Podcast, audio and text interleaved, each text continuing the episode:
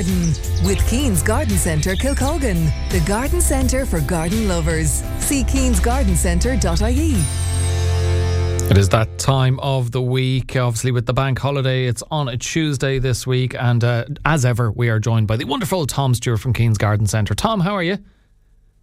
Very good, Alan. Very good morning to you. Uh, likewise, and thanks very much for joining us. Uh, we have two 30 euro vouchers for Keen's Garden Centre uh, for two lucky listeners. So get your gardening questions into Tom 086 1800 964 is the text to WhatsApp number. Please do include your name and uh, your location if possible with your gardening question. I'll put uh, as many of your questions to Tom as I can uh, a little later on. But first, you want to chat about this week's topic, Tom, which is planting some fruit now for a homegrown harvest this summer. That's one, Alan. Yeah. So if the listeners aren't busy going out hunting for gold, maybe they could uh, plant up uh, some fruit and it'll be for later in the summer that they'll enjoy the harvest. So now is the perfect time to pick out your, your favourite fruit plants, get them in the ground or into containers for homegrown flavour. And that's always unrivaled in terms of taste, uh, anything compared to what you might buy in a shop. So the likes of apples, plums, pears, or even rhubarb, strawberries, and blueberries. All good to grow now. Uh, one of the easiest and, and best apples uh, trees to grow is the coronet. It's a dwarf apple tree. So the coronet is developed by a great grower in Dungarvan, County Waterford, Dr. Pat McDonald, who specialises in miniature fruit trees. So Pat has developed and grown the coronets for over 30 years now. Uh, the coronets, they're a miniature apple tree. Uh, they're ideal for small spaces. They remain miniature permanently uh, they fruit on the first year of purchase and are easy to grow. So uh, they can be kept in a large pot uh, on a patio or planted in the garden, and they also make a fabulous gift. Uh, my own favourite amongst the coronet collection is the family apple tree. So this is a tree that has two varieties growing on one stem, and with this, one variety pollinates the other. So a second tree or a partner tree is, is not needed. Uh, they stay small in height, probably with a mature height around five or six feet tall. Uh, they produce beautiful, tasty apples, which are of regular size. They're easy to grow and perfect for growing on a patio, on a balcony, or out in your garden. Quite versatile in that, in that regard. So they make an excellent gift, being so unique and rewarding, not only with the fruit in the autumn, but also the beautiful blossom in the springtime. Uh, the varieties that are available on the family trees are tasty and easy to grow. So it's the likes of James Grieve, Elstar, Cox's Orange, and Cathy, uh, all really tasty and reliable varieties. The James Grieve is a is a particularly good apple. It's very versatile. You can pick it early, perhaps around late August, uh, and use it as a cooking apple, or pick it later and allow it to ripen and have it as a nice eating apple. So that's the family apple trees, all staying small, produce fruit on the first year of buying them, easy to grow, with little or no pruning required. Uh, if you decide to grow them in pots, which can be great if your soil is not suitable or if you have limited space, you should select a container of at least 25 litres, so a nice big pot, maybe even a large wooden barrel that looks quite nice when you plant it up with a coronet. Use a good quality compost, something like maybe the seaweed enriched multi-purpose compost is ideal. Top dress it with a small amount of sulfate of potash to promote flowers and fruit, and perhaps mulch over the container with either some decorative gravel or some bark. Uh, you can also plant some strawberries around the edge of the same container, which would be a great pro- project to do. Um, you'd be well looked after for fruit from just a one large container, which are apples and strawberries. Uh, so important to water thoroughly after planting and in dry weather in the first year. Remember that trees in tubs or containers uh, must have moist compost throughout the year. Uh, coronets need permanent staking, so use a, a long lasting stake and, and tie the tree firmly using a, an adjustable tree tie. Every March, you can give them a small feed of slow release fertilizer and a little sulfate of potash, taking care not to overfeed them. The only pruning needed really is, is to cut out any dead, diseased, or damaged branches, um, so very little in the way of maintenance. We also have miniature plum trees, again, easy to grow and suitable for containers or out in your garden, absolutely no problem. And again, lots to choose from and suitable for every home and to make a wonderful gift. Uh, another interesting option in terms of fruit are blueberries, and we have a three plant selection that will produce fruit in July and August and September. So you'll get a nice continuous crop across three months. So blueberries are perfect to grow in containers using some ericaceous compost and also are a very attractive shrub to grow. They've got beautiful white bell shaped flowers and lovely autumn colour on the leaves. So with the three plant selection, you'll get a yield from each plant. And uh, with blueberries being a somewhat expensive fruit to buy, having your own at the back door or in the garden uh, will be a great option to have year after year lovely to sprinkle on top of a bowl of porridge or desserts, or even for those keen on baking, you can try your hand at blueberry muffins. I'm sure you're all well aware of the free tasting service provided by myself and Alan on all blueberry muffins. So you're new if you're new to growing fruit or fancy growing something that you haven't grown before, perhaps this is the year to give it a go. You'll find it easy and it'll be very rewarding. Brilliant stuff. So there you go. That's uh, planting some fruit now for a homegrown harvest this summer. Lots of questions making their way into us, Tom. Before we get to that, though, you have a few jobs for the Clare Gardeners for the week ahead yeah, a couple of things to keep people occupied. So onion sets and shallots and garlic, they're all available to buy this time of the year. So pick up your favorite varieties or even try a new type if you haven't tried them before. Um, you can start them off in small pots inside to help get a head start and perhaps somewhat of an earlier harvest. Uh, with spring uh, kind of in the air, shall we say, you can dig some farmyard manure into beds to condition and enrich the soil. Um, they're usually uh, a very good slow release and, and they, they add great body to, to your soil. The likes of summer flowering bulbs are available to buy at this time of year. The likes of your dahlias, begonias, lilies, agapanthus, gladioli, all great for summer colour and very easy to grow. Plus, you'll have so you'll have colour from them every year. You can also apply what's known as a winter tree wash. That can be applied to your trees and your roses. This will help remove any overwintering or unwanted bugs and keep your plants pest and disease free. And seed potatoes, we mentioned them before, they're available to buy from now on, and you can chit or sprout your seed potatoes. This will give you an earlier harvest and a bigger yield. And you can also grow uh, potatoes in containers if you don't fancy a whole lot of digging. So early varieties are quite good in containers. So the likes of Orla, Charlotte, or Homeguard, they'd be an excellent choice for um, container grown potatoes. Okay, brilliant. There's a, few jobs to, to be tipping away at for the week ahead. A time for the listeners' questions, which, first one of which comes from Siobhan and Ennis. Uh, hi, Alan uh, and Tom. I've just cut back my rose bush. Um, Siobhan's wondering, can she apply a feed now, Tom? Yes, certainly, Siobhan. And, and, and now is the time for cutting back your roses. So anytime during February, you can cut them back and give them a good, um, a good tidy up, a good hair, haircut. Maybe you know seven, eight, or nine, or ten inches from the ground, depending on your own plant. But if you wanted to go into, if for any listeners who aren't unsure, call into your local garden centre, have a look at what their roses look like at the moment, and go home and make yours look uh, the same as that.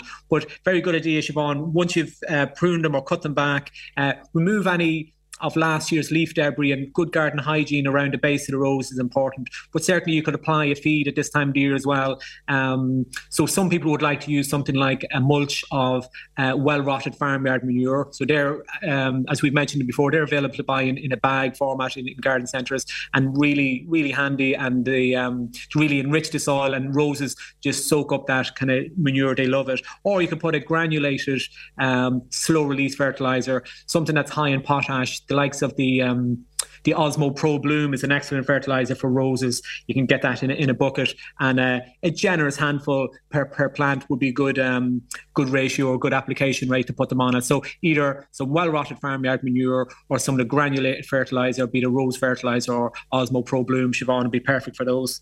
Okay, brilliant stuff. Uh, Anne Lynch, who's also in Ennis, is wondering can you sow swede seed outside now? Good morning, Anne. Um, I'd probably start them off inside, maybe to give them a head start, or maybe for sowing them actually outside. You know, next month to be time enough, but certainly pick them up in your garden centre and, and get the varieties just in case there's any issue of some uh, uh, selling out. So you could have the ground prepared, maybe. Um, removing any weeds or grass that might be an issue in, in, the area where you have them. But I'd hold off probably till next month, you know, a few weeks from now uh, for planting them out. Um, turnips, uh, they have um, a nutrient requirement called boron, and sometimes they don't do um, particularly well. Or if, if they have some signs of disease, it can be because they're lacking in that. And there is a great fertilizer called Vitax Q4, and that's um, a good one for top dressing your swede or your turnip uh, a little after once they once they start to come up and and um, develop a little bit. So, but yeah, uh, uh, perfect. And for for next month, you can sow on your swedes and turnips. Okay, uh, Ed Crow in Six Mile Bridge is up next. He says, Good morning, Alan and Tom. I have a golden privet hedge that was damaged with the hard frost we had a few months ago, and it's brown and looks dead in places. Will it come back, and what care can I give it? Good morning, Ed. Yeah, the privet is a little bit on the on the tenderish side. Now it'll take plenty of harsh weather, and it's very good for windy areas. Sometimes it's it's what we would call a semi-evergreen hedge that uh, on a harsh winter and and the, that hard weather that we had um, a while back would be um, typical of that. On a harsh winter, it will defoliate or lose some of its leaves, um, but they are a reliable plant to come back, Ed. So I wouldn't be overly concerned. And if they're really uh, dead or or, or um, uh, disfigured branches that might be on it, you might as well cut those out. The dead material won't come back to life. So you could cut that off just to tidy it up. But the privet would be good for coming back. And um, once the soil starts to warm up, probably March, around mid March is a good uh, guide. You could start to apply um, a fertilizer on it. So even as we mentioned before, that Osmo Pro Bloom will be perfect, and that'll help kind of boost it up a little bit and, and help it recover from the uh, hard frost and the hard cold conditions that it suffered. But I'd be confident, Ed, that it should come back. They're they're a good, reliable shrub, and uh, it just it just um, might look a bit dishevelled at the moment from, from that hard weather. Okay, morning focus listener Flan Lynch, who is tuned into the show in Kilmaley, is asking when growing carrot seeds, can you use farmyard manure? Good morning, Flan. Uh, one thing with carrot seeds in particular, they don't like freshly manured ground. So if you were to sow your carrot seeds in freshly manured or well prepared beds, sometimes they'll fork or fang and, and, and they can look a bit distorted. So avoid um, manuring the ground in advance of sowing the seeds. So you could sow the seeds, and once the plants start to develop, you could apply maybe something like a, a top dressing of of uh, a light top dressing of farmyard manure if you wanted to, or any of the granulated fertilizers.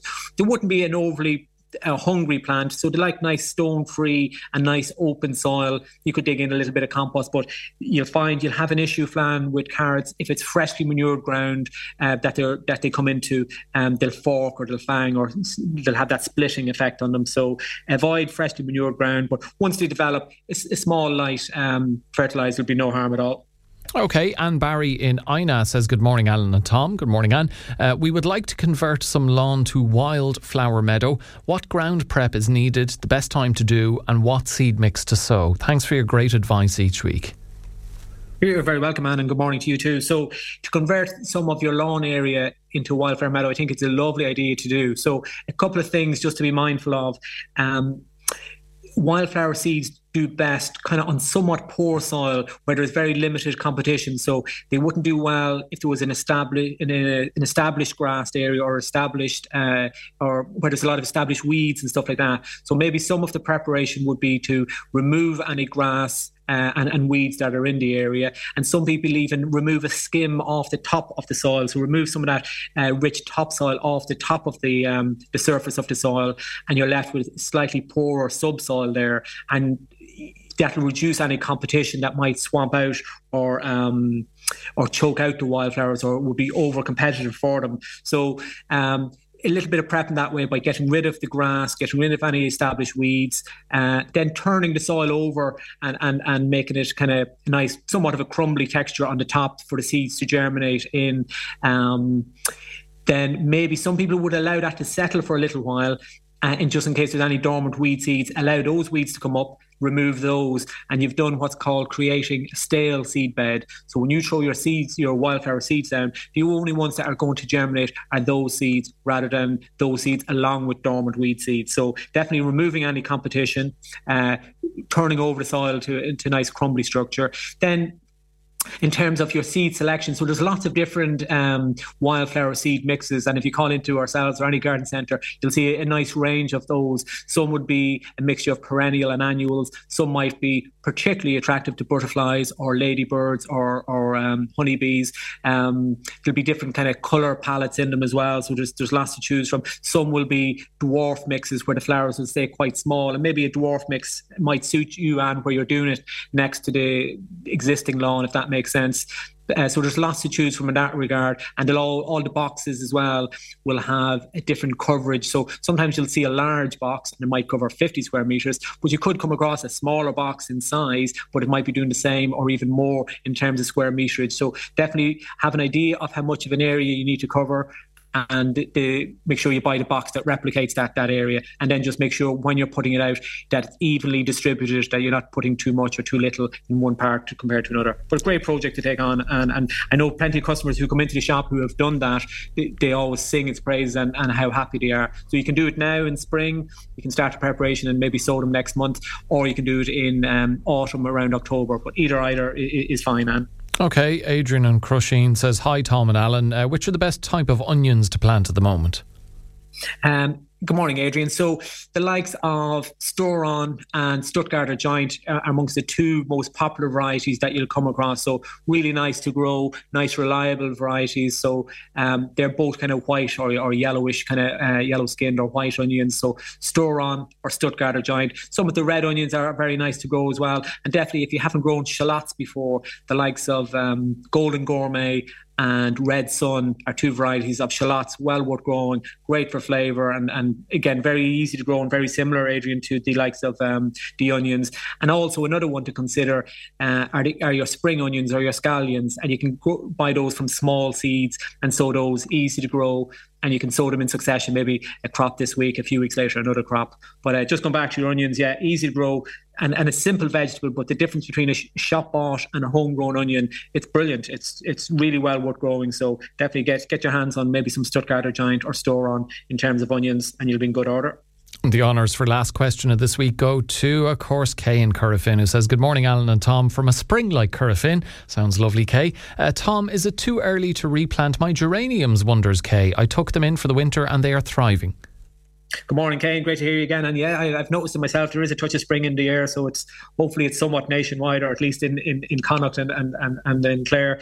Um, so if if you mean your flowering geraniums, your typical red and pinks and all that, they're not a frost hardy plant. They can be repotted into slightly bigger pots, but they, they would need to be kept in frost free areas. Uh, Kay, um, and you can you can do that and, and put them into a different pot with some fresh soil and compost. But they certainly need to be kept in frost free conditions. You wouldn't want them um, out out of doors. We'll we'll have plenty of frost to come. There's always a risk of frost right up until late April, even early May. You can get a you can get a late frost, and the geraniums wouldn't appreciate that. But um, a lot of people would would bring in their geraniums like what you've done, Kay, and um, bring the geraniums in to, to overwinter them inside and keep them in frost-free conditions. But uh, it sounds like yours are, are, are, thriving and doing really well. But definitely keep them in frost-free conditions up until um, uh, maybe early May or so.